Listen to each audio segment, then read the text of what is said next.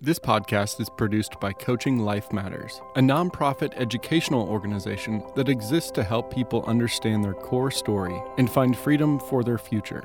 Connect with us at coachinglifematters.com. I like being me. I learned this from my father, who made sure I knew I am his beloved son. This is not unclear to me. The struggle is real the doubts have been horrendous. I have trained to see my life through one pair of lens, to the eyes of God's dear Son. The struggle is daily. The noise of my soul condemns. The one who loves me gives me a choice I cherish. My feelings are birthed in lies. God gave me a mind, as well as a heart and gut. I will educate my mind, center it on one who dealt with human value, destroyed the power of death. I get to choose my pathway. You get to choose your pathway. Because I'm larger than my pain, I'm in His image. I'm responsible. My choices belong to me. Others' choices will affect. Bottom line, I know. I will decide how I live. Fear and shame no longer rule. I reason from a new place.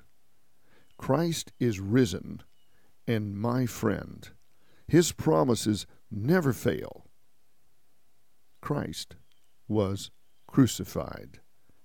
He demonstrated his love, love like no other human. God became a man for me. He suffered and died. It was personal. I am made in his image a human being beloved, I rise each morning and choose. Trust Him and not my feelings. Will you join me in believing? Stop worrying and judging.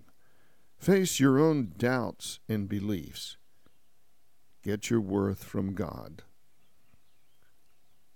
Let Him secure you receive the power to live. Choose the joy He gives. The Holy Spirit is given to those who choose to accept this love, who believe with all their heart, soul, and mind Christ died and rose.